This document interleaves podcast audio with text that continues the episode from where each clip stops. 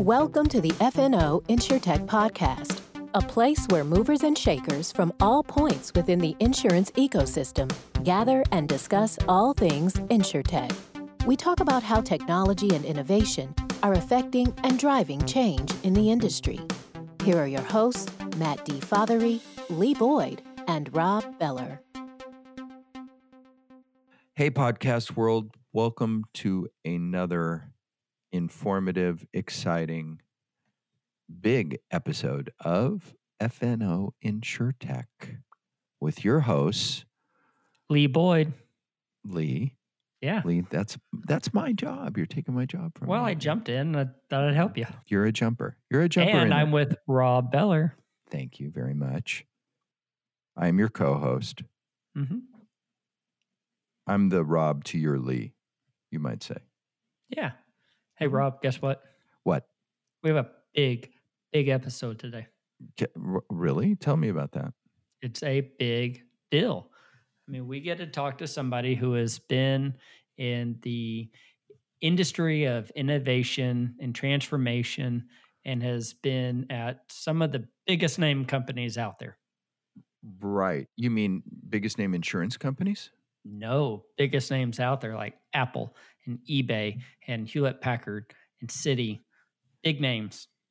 Wow. Wow. So this is somebody who has not been necessarily uh, in insurance, Yeah. but a C level executive? C level executive who's been in insurance for a little bit under four years. Courageous move. And she is innovating and doing strategy at this company. That can be no one else but Debbie Brackeen, Chief Strategy and Innovation Officer at CSAA Insurance Group. Is that who you're talking about? That is exactly who I'm talking about. We are going to get to visit with her about what she's doing at CSAA, about why she went there, and then about her past life and lessons learned, and just some great little nuggets of information. Lee and I have been talking that there's some guests that we have on that our normal length is maybe even too long. And then there's some guests that we have on, like Debbie, who one episode can't contain everything there is to explore with her. But we did our best here today and we tried our hardest. And she is uh, not only a, a super interesting, experienced, intelligent person, but also really, really nice and generous. Very nice. Yeah, just a genuine person, uh, very kind. It seems like, and um, and a great speaker. I think everybody's in for a for a treat here.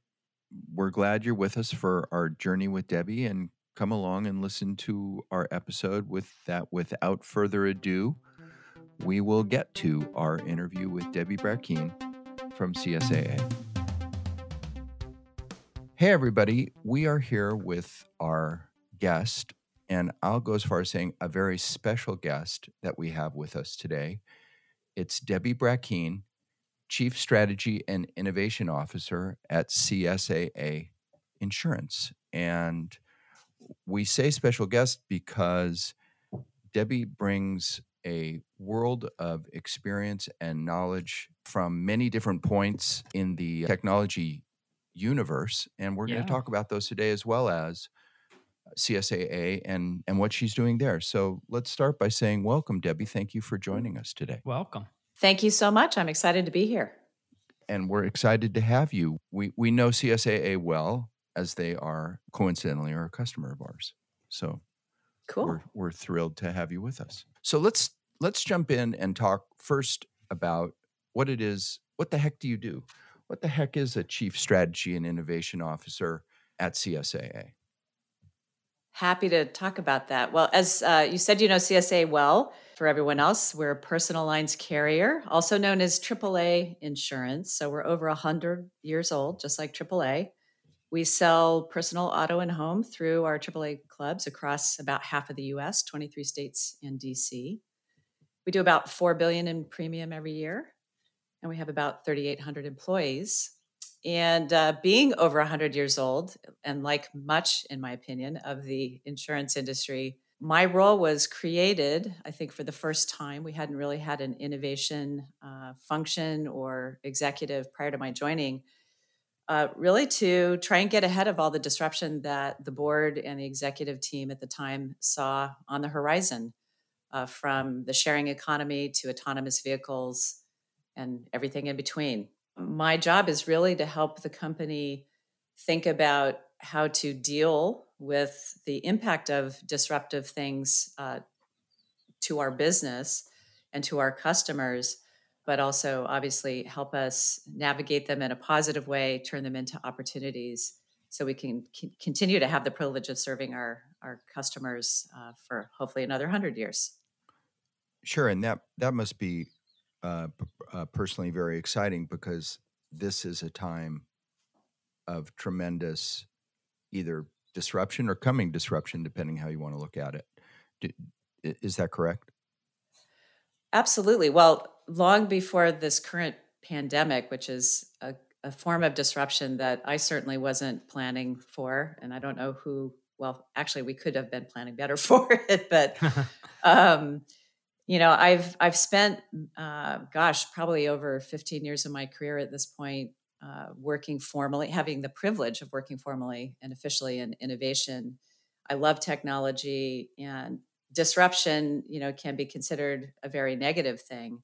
Right. But like the the Chinese character for crisis, you know, it's both threat and opportunity. And uh, I'm a perennial optimist. I'm a glass half full kind of person. So I see the negative potential of disruption, but I usually get very excited about the, you know, kind of more opportunistic um, portion of disruption.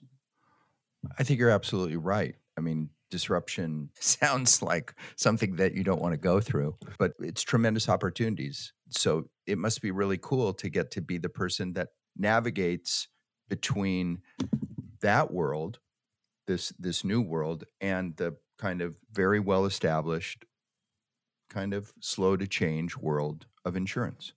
Absolutely. It, uh, you know, if you'd asked me five years ago, if I saw myself working for an insurance company or asked me 10 years ago if I saw myself working for a bank, I would have laughed out loud. You know, no way. Uh, so we'll do it for uh, you. yeah. But I, you know, I, I, grew up in tech, as you guys know, and uh, I love technology. I'm I'm insanely curious, and I'm just interested in so many things. And technology, you know, gives me lots of opportunities to get excited about things like that. But it took me a while to realize, wow, you know, technology changes economics of a lot of value chains and, and business models. And that is applicable to almost any industry. And, you know, the fact that insurance in this case, you know, has been around for literally hundreds of years and perhaps hasn't changed as quickly as some other or been disrupted as uh, you know early on as some other industries to me it's just a playground of opportunity. And right. I think there's so much potential. And I feel extremely lucky every day to do my job because I actually, there's a lot of opportunity and I really, really enjoy it. You must have days where you say, Are you kidding me? well, yeah, there are a few of those days. My son is involved in a startup that does SMS, and his world moves at this lightning pace. And both Lee and I have been in the insurance world. We work exclusively on the claims end. Right. But we've we've been involved for a long time and it moves very slowly. Mm-hmm. I mean, mm-hmm. d- decision making can take a few years, not a few days. And that must be a, something that's tough to get used to or difficult or you say you're a glass half full person. How do you deal with that? Well, I'm a glass half full person and I love a good challenge. So I have plenty of that relative to what you were just describing. Yeah, I think it was Alan Kay or one of those super smart people from MIT who coined the the quote, the future is already here, it's just not evenly distributed. Mm. So, you know, I, I do have a lot of empathy for let's say some of my colleagues who've literally grown up in insurance and and they they haven't worked in a different environment they haven't been exposed to some of the things that i kind of grew up with professionally most of my career has been here in silicon valley mm-hmm. and you know i think if you haven't if you haven't been exposed to something how would you know to understand it you know the first time you saw it? Um, i mean maybe some people could do that but you know yes i think the having worked at some venture backed startups myself kind of during the internet boom bust era startups today you know they their design frame they first of all they have the privilege of being able to start with no baggage no legacy infrastructure you know no existing customers so sort of they can it's all greenfield and they can literally start from scratch. And so, but if you're starting from scratch, you're going to design a mobile app. You know, yeah. these mobile phones that we all walk around with are effectively supercomputers in our pockets. They're capable of so much. We're connected to everything, and the cloud enables so many amazing experiences. You can pull data from almost anywhere. There's so much you can do with data. I was just talking with one of my my colleagues uh, yesterday about data analytics. Uh, I have a labs team. That's uh, we have a a small number of data scientists that are doing some AI and, and machine learning. And uh, we're still early days, uh, but it's getting better all the time. But it's one one observation that I have being relatively new to insurance is no matter what channel of distribution or what you know mechanism by which we're reaching customers we tend to think of analytics as very traditional measures how many leads are you driving how many quotes are you driving generating from those leads? You know how many um, how many uh, policies are you selling and binding? You know it's very basic analytics. Uh, if you do that all on a on a mobile fully digitally enabled you know experience then you not only are monitoring those traditional metrics, but you can also look at clickstream metrics and other mm-hmm. things. And, and, and, I'm sure we're looking at on the on the marketing side at a bunch of stuff that's a little more sophisticated. But in the core business, you know, you know I have a colleague, an ex colleague from Citi, who started um, a fintech company that was lending to the underbanked or unbanked, you know, so uh, unsecured loans and we used to have conversations and i was so fascinated because he would say you know on the third of five questions that we ask our customers when they're applying for a loan if they hover over that answer for 28 seconds or more it correlates to a better underwriting risk wow you know that's a that's a very unusual wow. you know kind yeah. of metric but that's the kind of stuff that i get really excited about so i just try to keep an open mind and try to share examples like that and help people see that there's something more possible in our old industry. I love that thought. I'm very interested. First, uh, you know, second, I want to get into your story, but before I do that, I want to ask the question that when CSAA hired you as the chief strategy and innovation officer back in 2016, what was the mission? What were they trying to accomplish with hiring you? it's a great question because that I, is a great question. You're you're you're not a traditional choice. Yeah, that's right. Well, I think you know uh, I just happened to have this conversation with our CEO Tom Troy. Uh, I don't know a few weeks ago. We were talking about development, and um, I was self-assessing that I've learned a lot. I've learned how to be a little bit dangerous and speak some of the language of insurance, but it's it's very complex industry. It's it's one of the most unusual and different business models I've ever you know worked with but he said you know actually your strength is that you're not an insurance expert so don't don't get too smart about it you know we need you to be that outside in you know kind of voice. So i i don't know if i can say exactly what i think uh, the board and the ceo had in mind but I give them a lot of credit for having the realization that a lot of change was on the horizon in our industry more than mm-hmm you know, I think it's about two thirds of our book of business today is personal auto. And there are two very big things, you know, happening and a lot of money going into the sharing economy and ride sharing in particular and autonomous vehicle development. And I mean, there's almost nothing more disruptive, certainly, than autonomous vehicles where people don't own their cars anymore and you just hail a fleet off, off of your phone. I mean, a, a car, you know, off mm-hmm. of your phone. It comes and magically swoops you up and takes you mm-hmm. to where you, you need to go. You don't need a driver's license. You don't need an insurance policy. And liability is shifted from the personal driver liability, whether they own or lease their own car, to, I guess, product liability in, in mm-hmm. the case of autonomous vehicles. And, and so they had the recognition that two recognitions that were really critical. One is there's a lot of change coming and we don't really know how to do innovation. We should mm-hmm. probably mm-hmm. hire somebody who has that expertise. So I give them a lot of credit. I literally fell in love with the company and the culture and the opportunity. And here I am three and a half years later. That's awesome. I'm going to ask you a really big question and hope that you can answer this, you know, um, concisely. But how do you do innovation? You've you've had this tremendous career being involved in innovation, when you got to CSAA, you must have had to build a structure first to work with, or what was that already in place? Tell, tell us a little bit about that history. How do you do innovation? Well, I have had the benefit of of doing it, uh, you know, for several years before I joined CSAA. I led uh, HP Corporate Ventures for several years while I was there. I ran innovation uh, for almost six years at Citi, and which was sort of my first foray outside of the tech industry. And I, I think there are some best practices. When I started doing innovation at HP, frankly, there, there you know, lean startup didn't exist yet.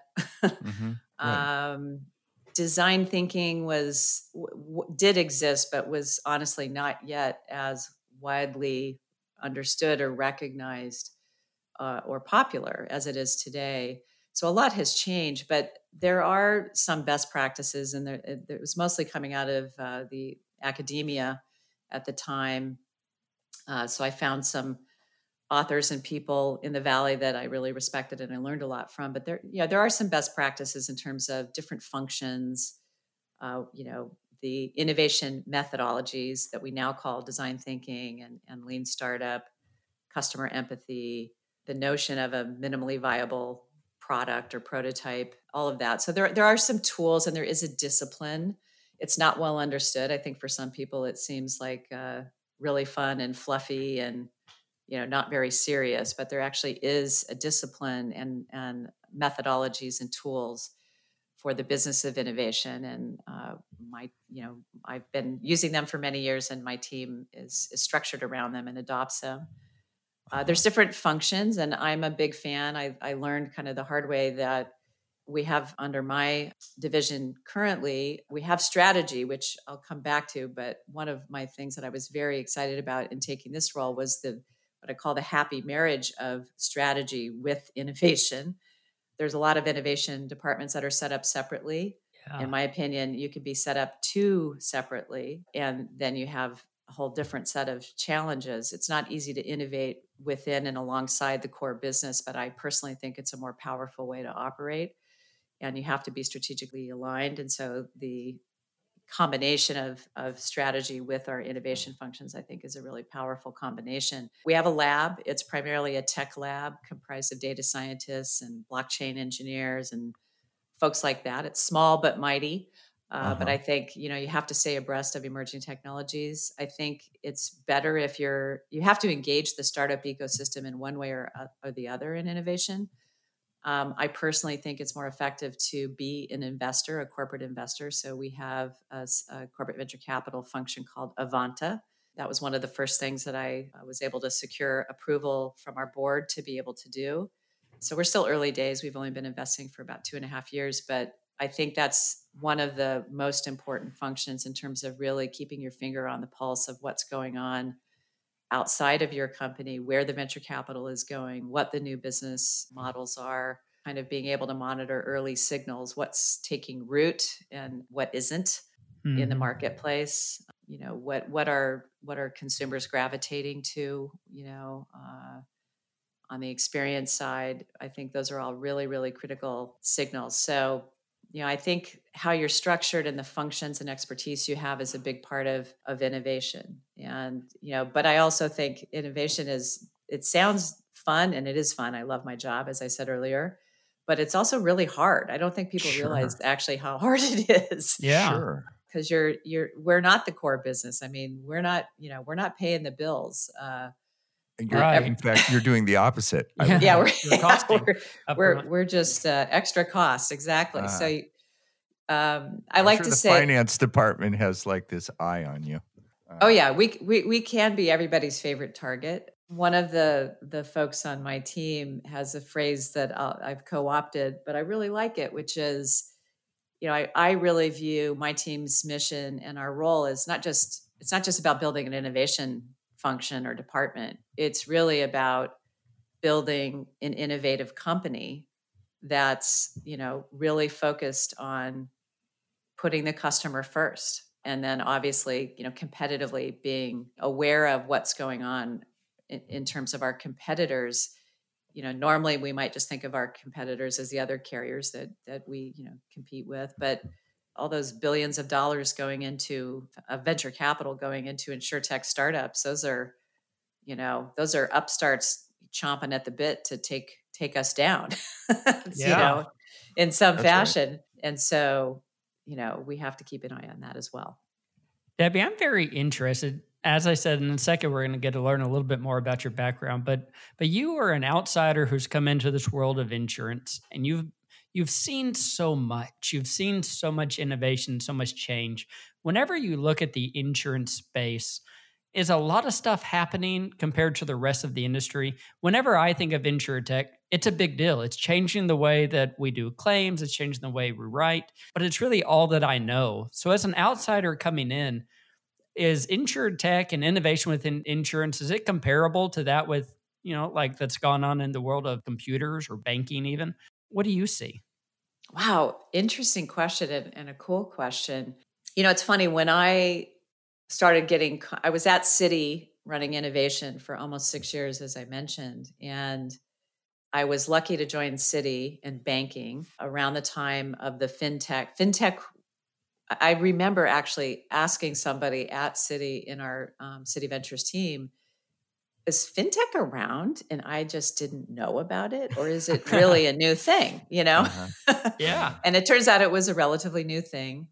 Uh, so I was lucky to join Citi right as the fintech boom was taking off. I remember going to, I think what's now, you know, called Money 2020 when right. it was like 30 people in a not very nice hotel, a few hotel rooms somewhere in San Francisco. And I saw the the Collison brothers there talking about Stripe, which is now a massive, you know, massively sure. valuable unicorn. That was pretty cool uh, time to start at Citi, And and because I, I think because I had been at Citi running innovation when the I always say the fintech boom sort of spawned the insurtech boom. Yes and they some of recruiters started calling and that's how i found out about the opportunity that um, i ultimately was lucky to get and, and brought me to csaa and I, I remember talking to a friend over dinner who's been in insurance for her almost her whole career and and i was like insurance? I just don't know. I don't know anything about it. You know i literally had never it never occurred to me that i might end up at an insurance company. And she uh, she was wonderful and she said you know i love insurance. And she told me why she loved it and how insurance and she works for one of she's worked for several large you know global reinsurance companies you know so she was talking more about let's say specialty insurance and stuff but she she was talking about how insurance really enables us to enjoy lots of the things in life that we would otherwise right. not be able to do yeah. And I was kind of inspired by that. And it was just enough inspiration to get me to go to the interviews and learn more about insurance. The thing that I, I will say is, first of all, I'm, I'm old enough now and far enough along in my career. I'm pretty picky. I have high intellectual curiosity, so I, I need to go someplace where I can learn a lot. I love learning about new industries and new business models. And insurance is actually quite interesting because it's the only business model that I've interacted with or thought about where you don't know your costs before you go to market. You can hmm. estimate them, but you don't know them. That's like right. just bizarre to me. um, being a little bit of a business model nerd. Technology is universal, and technology innovation, having grown up in the tech industry in Silicon Valley, you know, technology innovation is just always moving. It's always on, and it's gotten faster and faster and faster. And a lot of technologies you know like i think artificial intelligence if you think about that i guess you could call it an emerging technology but it's been around for 50 years you know and it's only until it's really only been within the last decade that storage and the availability of data and data dynamically over the cloud and all and these mobile devices and all of that has enabled it to you know kind of get to its inflection point where you know there's no turning back Mm-hmm. And that I believe will dramatically, it has the ability to change the economics of industries. and I mean Moore's law, you know, the whole in, continuing um, increase in kind of the doubling of performance of a microprocessor right. you know, at half the cost over and over and over again. We might be coming to the end of that. Um, that's a dispute, but or at least a debate. But I, I think technology has the impact to change any industry in multiple ways: customer experience, you know, the the economics of the value chain, whatever. And so I just I'm inspired by that, and I think that makes any industry potentially interesting, if that makes sense. Yeah. I think you're absolutely right. And it, it must be cool to get in relatively early. As much as going on in the insurtech world today, I have to believe that you see it as you know relatively early in its full development and you of course have that perspective because of this background with some fabulous companies that you've been able to work at and help to lead and we want to talk about that for a few minutes and the thing that jumped out to me right away was you were at apple for a relatively long time um, at, at an early point, that must have been an amazing experience. Can you can you share a little bit about about that? Yeah, for sure. As it so happens, I am a native Californian, but I didn't grow up here. I, we moved around a lot because my dad was an aerospace exec. And I actually think my dad is where I got my, he's very entrepreneurial for his industry at the time. And I, am pretty sure that's where I caught the innovation bug. I just didn't know it for a while. mm-hmm. But I came back to California to go to, to school. And uh, when I was at Stanford, I was able to get a Macintosh through the university discount program at the time. And I literally fell in love with it. And I think I talked about it so incessantly that somebody finally connected with me me with somebody who worked there and i ended up working at apple started working there before i finished college actually yeah and that turned into a 10 year career at apple and actually you know my launch my career in tech. That's i just sort of fell into it uh, from that experience but apple was an amazing place to grow up professionally. I, I feel so lucky that i kind of fell into that situation. It was a very nonconformist type of culture and company, which kind of appeals to me.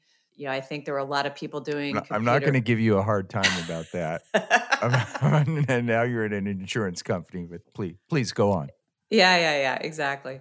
Um, but it was, you know, there were a lot of people there. I think if you happen to have a computer science degree, it would be hard to get hired at Apple when I at the time that I joined because it, you know they would be more inclined to hire somebody who was a self-taught programmer going to the mm. homebrew club, you know. And IBM was the 900 pound gorilla in the market at the time, and of course we have the famous 1984 commercial, kind of making yeah. fun of that, which I'm yeah. old enough to have been there for. But yeah, Apple was a fantastic place to work. And I still have very privileged to have very many close friends that I met back in those early days at Apple that I'm still quite close with. And so it was a fantastic culture. I'm trying to think about how to describe it. It was very, if you had, you know, sort of the self starter type of personality and you saw something that could be better or something new that we could be doing and you just mentioned it to somebody they would the answer was always yeah you should go do that that's a great idea and uh, it probably kind of yeah it probably fueled um, you know my interest in innovation even though we didn't talk about it that way back then but i always my personality is one where i would gravitate sort of to the next new thing um, i still do to some extent. This is really dating myself, but the last two years that I was at Apple, I went to the Newton division, and Newton was a we used to call him a PDA, personal digital mm-hmm. assistant. Uh, right. But that chipset that's in the Newton Palm Pilot. Yeah, uh, mm-hmm. exactly. Yeah, and there was mm-hmm. the there was the Go computer. There was a whole bunch of stuff going on at the time that was, you know, looking at new kinds of devices and new modalities of interacting with the device, new user interfaces and technologies that supported them. And you know that ARM chipset that was in in the Newton, and the gentleman uh, who helped design it with ARM, uh, Mike Culbert, who's unfortunately passed away now, but you know that is the, that's the basic chipset that's in all of these smartphones today. You know, so remarkable. That product didn't survive and was not a commercial success, but it was one of the best experiences I could have had at that point in my career because it was just it was a completely different business model. It was a completely different set of partners and ecosystem that we helped create. And I learned a ton. You proceeded through your career and had some interesting jobs, both in tech, and then you made the move to Citi, which must have been probably the same experience that you were explaining earlier, where you said if somebody would have told you you were going to be working in insurance, you would have laughed. Uh, probably if somebody told you you were going to be working in finance for, or for a big bank, uh, uh, you would have laughed. But but uh, can you talk for a minute about working in fintech? And then I'm really interested in the transition fr- from fintech to insurtech, or from finance to insurance, more accurately. And did one prepare you for the next? Yeah, great question. Definitely working in uh, the banking industry prepared me to some extent for insurance. I would say in at least two ways that come to mind immediately. One is just uh, definitely banking was the most heavily regulated industry that I'd ever worked in directly uh, prior to joining. And interestingly, when I joined uh, CSAA and started working in insurance, people would say, "Oh my gosh, you know, the regulatory, it's just it's it's such a burden." I was like, "Well, I don't know. I think this is a little bit less regulated than banking in my experience." Sure. So that was one way in which there was some preparation that Citi, you know, gave me going into insurance. The other one is I don't know that this is unique to to banking or insurance. It's probably I think it's probably common in many industries, but it wasn't so visible to me, I guess, before I was working there, which is that both at Citi and at CSAA, even to this day, and we're, we're making a difference in turning this around through some of our innovation methodologies and programs. But just this notion that people are very oriented, they, they the, there's some internal marketing, if you will, and talking about how we put clients first, we put the customer first. But my observation was that no, no, we don't. You know, we're really thinking about our own solving our own problems and our own interests, you know, making money, growing the business, and not enough focused on the solving the customer's problems. And when I joined Citi, it was an interesting time because of the finance. I joined after, you know, pretty soon after the economic crisis of that time. Wow. Uh, which seems to pale in comparison to the one we're dealing with right now. But sure it was very still very visceral i joined i think in early 2011 uh, and i had been talking with Citi, you know since 2010 so it was you know good year or two into the financial crisis and it was very visceral i mean you could just tell like it was a big deal for the bank at the time but you know just i remember one of the first innovations i got to work on at Citi was a new kind of mortgage and savings product i guess you could call it and the idea was to link a mortgage to a savings deposit account so that I'll just do it pick easy numbers for easy math. If you had a $500,000 mortgage and you had $50,000 in your savings account, you would pay interest for that month on the $500,000 minus the amount up to 10% in your savings account. Mm-hmm. And it's very complex to explain to consumers, but it was a huge value proposition for consumers in that over the life of that a 30 year mortgage in that kind of scenario, you could say you could pay off your your mortgage faster and pay less interest on the life of the loan. So it was a really good value prop. And I, you had to go to all these committees to get things approved, even just to test them out at Citi and I remember an executive, and I don't remember his name, so I can't betray who it was, but you know, he was like, "Why would we do that? We're leaving money on the table." And I thought, well, Occupy Wall Street, you know, protests were going on literally across the street, practically. The ninety nine percent, right? Oh yeah, you know, it's mm-hmm. like, and and I like, well, because first of all, it's it's a time when we want to be rebuilding trust with the public, and you know, banks had lost a lot of trust, yes. and it's good for the customer therefore and, and if we can make some money but it's eh, not as much as we could if we didn't do it but you know it's good for the customer why wouldn't we do that? You know it doesn't make any sense. Yeah. his his remarks didn't make any sense to me but and i i think i think there's a notion of that it's it's really easy when you're a successful established large you know long standing incumbent in any industry probably you get you have to always be focusing on optimizing your operations, being more efficient, saving, you know, saving money where you can so that you can invest in things for the future.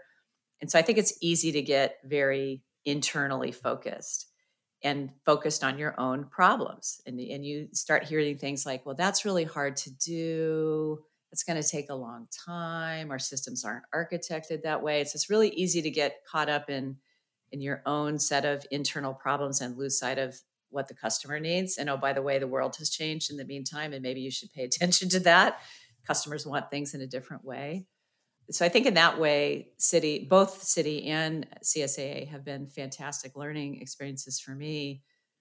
Another observation that I have, which was very different leaving tech, most of the tech companies that I worked for, not all of them, but most of them were, you know, did both hardware and software. And when uh-huh. you're building a computer or a smartphone or uh-huh. something that's a physical product and it's goes off a manufacturing line, it actually has to work when a customer gets it and hits hits the button that says turn it on you right. know right and one thing that has been a really interesting observation for me starting at Citi and continuing through to CSAA is just you know we have people who have the same job titles product manager you know and we have IT you know it's not really R&D we're trying to transition more to art think more of an R&D mindset than an IT mindset. But just that when you don't manufacture products, you know, when you're in more of a services industry, but you have products obviously that you sell, um, I think it's harder to to really deliver, you know, to think about the holistic customer experience and how the customer thinks, probably not consciously, more subconsciously, about what the whole product is you know? And it's harder to deliver it and meet those customer expectations when you're not actually manufacturing something. You know, like the bank we would end up with in fact i had this happen to me as a consumer. I have some checking account at wells fargo. I signed up for wells fargo when i was on campus at stanford just because it was there on campus. I still am a customer today. Uh-huh. and i have this savings account that i i was going to get rid of and consolidate with you know into other accounts. And this banker literally told me you don't want to you don't want to get out of this account because it has features that are never going to go away. And you don't get them if you roll this money into that other account. Uh-huh.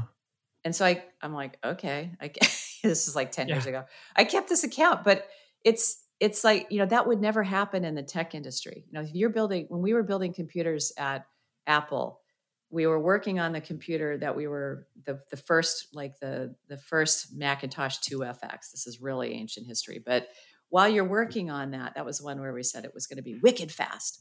You know, you're working on that version of the Mac 2FX, but shortly after you start building that thing, developing it, you're already somebody so another engineering team is figuring out the cost reduced version of that product. Right. Um, you know right. uh, so you can lower the prices but still have the same functionality and performance. And someone a different team is thinking about and how do we be, make the next version you know even more wicked fast? Right. Nobody's saying let's stay with 1.0 Exactly. And you're always and if you don't do that, you can't afford to be in that business because you you can't keep manufacturing every single product, you know, forever. Mm-hmm. Um, and that notion of rolling forward products and you know end of lifing some of them so you can continue to invest in future innovation is very natural i think and kind of ingrained in the tech industry and it's not so much i think i don't think banking didn't think that way i don't think insurance thinks that way it no. takes a long time to file a new product right. you know and it's just it's kind of designed for the opposite of speed and innovation right i mean you have companies like hippo as an example mm-hmm. who are mm-hmm. trying to bring different ideas appealing to different thought processes on the on the part of the customer and and that's very exciting but their underlying product is a homeowner's policy exactly on somebody else's paper in that case at least initially right yes although they're i think they're working on that but how much have, have homeowners policies changed in the last decades? Not a lot. Right. So, I mean, there's many insurance companies that are still on 1.0. I mean, another similarity that I see between banking and insurance, and it's probably related to the regulatory component, is I think it's easy to use, like at the bank, and, and maybe it was the time that I was there, which was just right on the heels of the financial crisis, and you know, that was a hard time, especially for the head of our mortgage business, because he was getting hauled into Congress every every so often, having to testify on what happened with the you know the mortgage lending kind of meltdown. But I think this this idea that you know the regulators will never go for that, they won't let us do that, or mm that'll just be hard, you know, from a regulatory. That was a big deal at the bank. Mm-hmm. I think there's kind of a version of that in at, at, in insurance as well. I mean, and, and I I got to meet the the founder of Hippo several years ago. I think in 2017, so it's just getting started. And I think he talked about his father had been in insurance. He never Correct. also never expected himself to be in insurance, but I loved that he pointed out that like who can read you know their what's that document called you know the declarations of, right. of like you know deck like, sheet. the deck sheet yeah first of all, who reads it unless you're in the insurance industry? And even if if if you're a well-educated, you know, like smart person and you can understand all that legalese, I mean, who wants to read it and who can understand it anyway? It's it's the worst customer experience. And then, unfortunately, in insurance, when a lot of people un- learn about what they are and are not covered for, is sadly when something goes wrong. Right. And they realize that that whatever the sewage line in the street that broke isn't covered and that's their responsibility you know or whatever it is. Correct. I was just talking yesterday with um, somebody from a, another major carrier and we were talking about earthquake. Um, sadly that's when a lot of people are going to realize they don't have earthquake insurance. Exactly. Or they're not covered under their traditional homeowners policy. Uh, so back to this comparison between the two I, I just have one last point or question i want to ask you about that and then that is is it fair for me to ask which is harder, innovating in insurance or innovating in finance or banking? Is is that a reasonable question? It's definitely a reasonable question. I mean, I've really only had the one experience in innovating at Citi, and and you know my current experience innovating with CSAA on the insurance side, and I'm not sure that it's that it's that different and i you know I, I think i mentioned earlier one of the things when you were asking about like how do you do innovation? I think there's definitely methods and best practices and disciplines associated with innovation but a lot of it i think is also more about maybe leadership and influence and helping people see and understand that there could be a different and a better way so you know, from that perspective, I think CSAA, I wouldn't say insurance necessarily, but CSAA is a little bit easier. I'm doing air quotes, you can't see, um, in that, you know, it's a smaller company than than Citi, And so there's maybe fewer people to to influence and and work with. But you know, I, I don't see I think I think it's it's kind of uh, i mean you know business is comprised of human beings and human beings don't like change. Um, change can be threatening and uh, you know it's it's an interesting mix i would say to you know you have people who know the i mean i don't even think when i started at CSAA for example that i even knew that i didn't ha- appreciate the differences you know between the different kinds of insurance you know personal commercial. I mean, there, you know, it's it's it's a complex industry, and I'm sure some of my colleagues are like, "Who the heck is she?" and "What the heck is she?" you know, going to tell us about this industry that that we've been working in for our entire careers. And the truth is, there's value in both. You know, there's it, it's I think it's complementary. What I don't know about insurance, and I'm not afraid to ask stupid questions, and I am a quick learner, and I like to learn more about you know new areas and new industries. So i can add value from that perspective just asking seemingly stupid questions because i literally don't understand and i need to understand a little bit better to be able to have a meaningful conversation.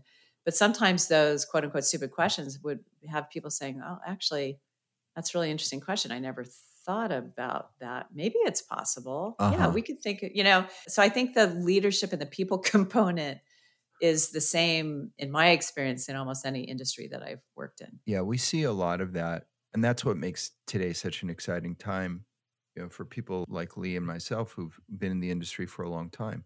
It was wake up and make the donuts every day for a really long time, the exact same way yeah. that, that we always did. And that's really changed in the last few years that wow, we can do it differently. And there's, I think, with every passing month, there's a greater acceptance of that. I also just wanted to say to you about that people don't know what insurance is. 99% of the time, when I tell somebody who I don't know, or maybe am meeting or whatever, that I work in the insurance industry, they always say, Oh, you sell insurance? Because because that's the only thing that they ever think about yeah. you know the insurance salesperson but uh, yeah it's obviously a vast industry For sure.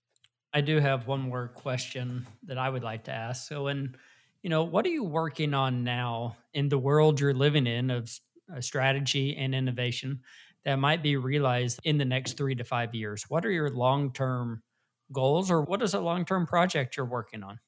One of the frameworks that we use in my team, strategy and innovation, because it kind of spans both strategy, straddles both strategy and innovation, is the it's an old one, but I think it's a good one. It's the McKinsey three horizons of growth model.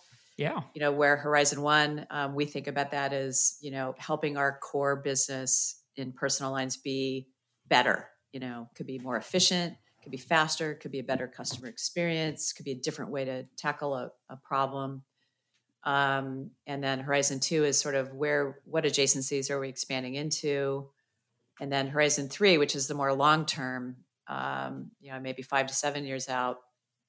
You know, that's the how do we think about what's happening today and where it might land in the future and how should we start thinking about those things so in the that long-term category we're working on our autonomous vehicle um, strategy i think there's a somewhat common perspective or maybe consensus perspective which is personal liability so personal auto liability where we underwrite a human driver driving their own car uh, is going to shift over to um, product liability for the autonomous vehicle that doesn't have a human driver. And so, one of the questions that I walk around repeating all the time is we can underwrite a human driver driving their own car today. What, what would it take for us to underwrite that software driver driving an autonomous vehicle in the future?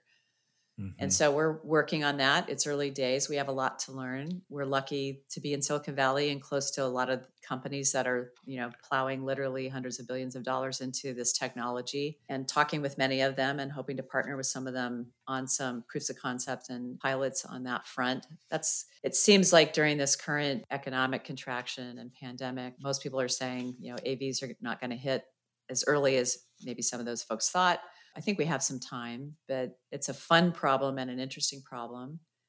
Um, you know, we're looking at demographic changes in the population and, you know, becoming a majority minority country by 2045, I think, and looking at different, you know, segments, you know, whether it's a Hispanic population, which is just having tremendous growth and it's really the driver of the majority minority shift that'll happen over the next, you know, 10, 15 years but the rise of millennials and gen z's you know they're now the biggest you know demographic segments Right. uh, of our population and i have a gen z my son is 18 and when i started my career we didn't have the internet and we didn't have email and everything that is just you know now passe i guess on the email side but um, to my kid anyway um, you know just thinking about what are we already we were saying earlier people don't understand insurance um, you know how did gen we've done some um, ethnographic research you know how did gen z's think about insurance? It's really fascinating and interesting. So we're thinking about that. What did you find there? I bet more than we give them credit for. One thing that i don't think it's necessarily unique to gen z's but i think this notion of value and i'm paying what i value for what i'm paying for uh, for the gen z's you know i think the the notion of the kind of business model that like Trov was experimenting with you know coverage for a single item for Right. a small duration of time and this notion you can kind of swipe it on and swipe it off turn it on and off kind of dynamically dynamic pricing in general hmm even subscription pricing i mean Mhm. I've, you know the subscription as a business model is impacting a lot of different industries i know is it toggle i think farmers launched toggle and it's like a renter's insurance product and it's a sus- subscription based thing um, subscription and, and being able to turn it on and off kind of flies in the face of the fundamental business model of pooling of risk you know, in insurance, at least to my understanding. So, but I think that's how they think about things. And generally, people, I think, have struggled. If you haven't had a claim for 10 years and you've been paying for your auto or home insurance and you suddenly do, and then your premiums go up, people are like, hey, you know, I've been paying you for 10 years and you, I, yeah. I haven't cost you anything. Yeah. I think that's an opportunity. It's a hard challenge, but it's, it's one that I spent a lot of time noodling on. So, but yeah, I so I'm really excited about autonomous vehicles. I would love to have one come pick me up and take me yeah. you know, to my office when we get to go back to the office. Yeah. I'm excited about delivery drones and robotic, yeah, you know, kind of robotics in general. Uh, we're trying to. I, I'm really excited about our small data science team that we built in our lab, and they've. Uh, you know, one of the investments the company had made before I joined was uh, to kind of modernize a lot of its core infrastructure platforms and we kind of got all the data in one place in a big data environment around Hadoop. And we're continuing to build on that. But we really hadn't, you know, pulled a lot of our actuarial models, you know, sometimes looked at only segments of our data. Mm-hmm. And a couple of years ago, we started on a journey of building our first machine learning based model looking at churn. And it was the first time we pulled together all the data from all of our core systems that we had internally, claims data, service data, et cetera, along with some third party data, you know, like whether from Acxiom or whomever, and just look for correlations in the data about when people churned in the middle of their kind of midterm churn, you know, not just when they got a renewal license, maybe uh, a, renewal notice and their premium may have, you know, gone up a little or something. It was hard to do because it was the first time we had done it. So, you know, the data it's, it's always hard to get the data in a state where you can actually do something with it with a machine learning based model. Yeah, right. But we we're now piloting, you know, those models in, across our territory. We're looking at opportunities to apply, you know, AI in conjunction with some some third party startups around fraud detecting doing a better job detecting fraud. We were talking about Cape Analytics Yes. You know, we partnered with Cape really early on, a couple years ago. I love their capability to use to, you know, purchase satellite and aerial imagery, apply machine learning algorithms to assess roof and surrounding property conditions. That saves us money on having to not send out human inspectors, which turned out to be super valuable in this pandemic that we're in right now. Um, similarly, you know, one of our vendors uh, offers photo, you know, based claims processing for auto accidents and you know that was really while that had been a relatively small percentage of our claims processing before the pandemic and while claims volume has gone down i mean we're we had to go 100% virtual sure you know with everybody sheltering in place so sure. I love innovation wherever it happens on the spectrum whether it's in our core business or something kind of very futuristic i'm waiting for the flying cars you know the jetsons I remember as a kid, I, as a kid, I thought for sure by the time I was 16 that we'd be driving flying cars. Do you guys have kind of a working target date? I mean, like you said, you're close to Silicon Valley. You must know a lot of companies and people involved in developing autonomous vehicles and autonomous protocols. Is there a target date that you guys see out there when it reaches a tipping point where we're really going to see a lot of it going on? practically on the road? Well, I don't know. Tipping point is an interesting phrase to use there. I think that autonomous vehicle so the short answer is no i don't know what the year is i don't think you can wait to start thinking about it because it would Agreed. be you know it's highly uncertain so that's part of why we're working on it now to be ready whenever it does happen and it won't happen in the same way in every location hmm. at the same time mm-hmm. and so you know, we've been talking to companies that are using relatively simplistic autonomous vehicle technology in retirement or or university, you know, communities where you have defined roads that don't have all the normal traffic, let's say. And it's a more controllable experience. It's a it's a less difficult mapping problem. Those businesses are out there today, you know, shuttling people around on AV shuttles and stuff. That's really different than a level five autonomous car, you know, driving on the highway with a bunch of other cars that still have human drivers mm-hmm. and big trucks and everything else. I just attended the Information's AV Summit last week, I think, uh, virtually. And I think the consensus was most of the AV companies are unwilling to give a date. you know, they're they're emphasizing the importance of the edge cases of autonomous vehicle sensors and being able to interpret things that maybe an AV you know sensor or a car has not seen before. That's the hard part, and it's going to take a while. And and they're committed to not putting anything out there till it's it's you know they can verify the safety. But there did seem to be a consensus that it'll happen first in long haul trucking, right? Which I mm-hmm. kind of believe. So there's obviously test vehicles out there today already in, in a number of communities and in some and many in our territories here sure. in California and uh, Arizona, Arizona, et cetera. You know, we're working now so we can be ready whenever it does, you know, reach some form of of tipping point. It's it's an incredible question, but like you said, if you have two thirds of your revenue stream tied to auto insurance as it traditionally exists, I'm sure that's a major imperative that you guys are working on as we bring it to a close, I mean, we didn't, we ran out of time, unfortunately. We didn't even get to COVID. And I know that you just wrote about it. I saw your post on LinkedIn. Does COVID make digital go faster? Does it does it make innovation go faster? Any any thought on that or insight? Uh, from an innovation perspective, I think that if you had asked anybody in my company, could we take the whole company to a working from home model in the next week? Would that be possible? Nobody would have said yes. Uh, and yet we did it. Right. I mean, it went in- amazingly smoothly. And I'm so proud to work for CSAA and our commitment to our employees and their safety, to you know our customers with our premium refunds, to our vendors like our cafeteria workers who were still paying and were purchasing food so they can make at least 500 meals a day for local food banks awesome. you know, for kids who you know get their meals from we used to get their meals from schools and stuff. I mean, that's just tremendous. So I love that from an innovator's perspective because I know we can do anything. We can there's we can do more than we ever imagined that is possible, and that's a really important insight not to lose even after we get to whatever the next normal is coming out of COVID. I, I think you're absolutely right. We've seen that uh, in our end too from carriers that I think they've surprised themselves how much they really can get done quickly if you have to. Exactly. And and so to your question about, you know, digital and and is everything going to go digital post COVID? I think the answer is generally yes. I mentioned earlier we happen to already have been working with some partners on like cape analytics on uh, with technology that allows us to do home inspections or with you know or even inform underwriting decisions without having to send an inspector out to look at a house.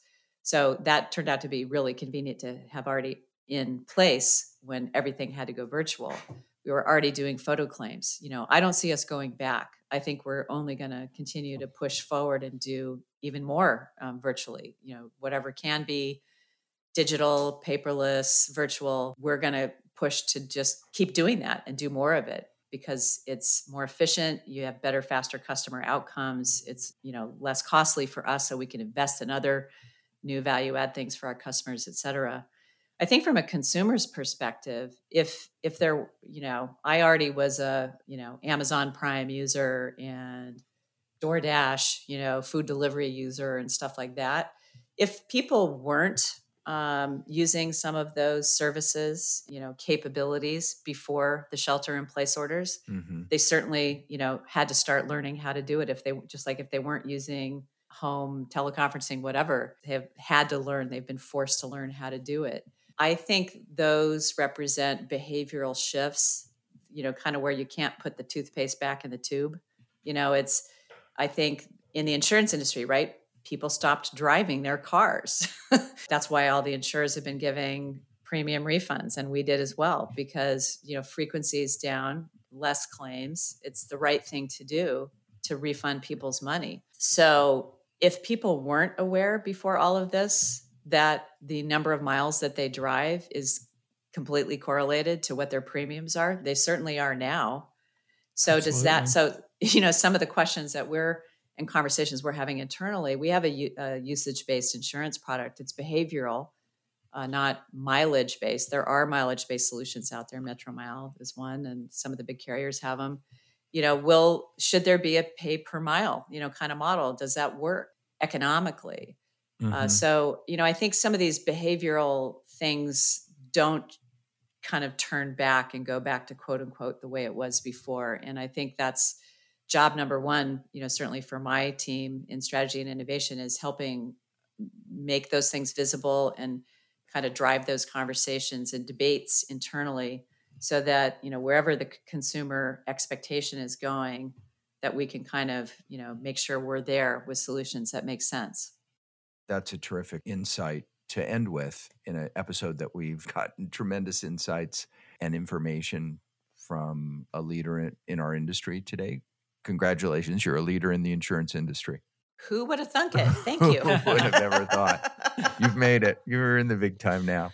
You're oh, there. Oh dear. Oh dear. and we said to Debbie earlier that there's so much here to talk about that Debbie covers that we're probably going to have to do two episodes. So I'm just telling you right now that episode number two with Debbie Brackeen is coming up soon. Everybody stay tuned. awesome. And we'll ask her later. but we, we have to thank you for episode number one first. Yes, thank you so much. Thanks for being with us, and we really appreciate it. And thank you to your team who really helped put this all together. Well, thank you, Robin Lee. It's been really a lot of fun for me to chat with you guys, and good to know there's a Santa Cruz connection in the house, as they say. Yeah, in fact, uh, I'm going to need that address because my wife and I are coming next weekend. So awesome. I'll all right. Okay. It. Thanks. Thank you. Have a good day. Thank you so much. We were just talking before we started the outro just now that uh, I guess like Debbie has so much interesting background to talk about that it's hard to cover it all in one, in one episode. Yeah, it is. I mean, if even just looking at her resume, there's so much on there. Uh, mm-hmm. I really feel like we got an all around picture of what she's doing at CSAA mm-hmm. and kind of her background, but there's still so much more mm-hmm. we want to talk about. And we just barely touched on on the impacts of COVID on her, on the industry.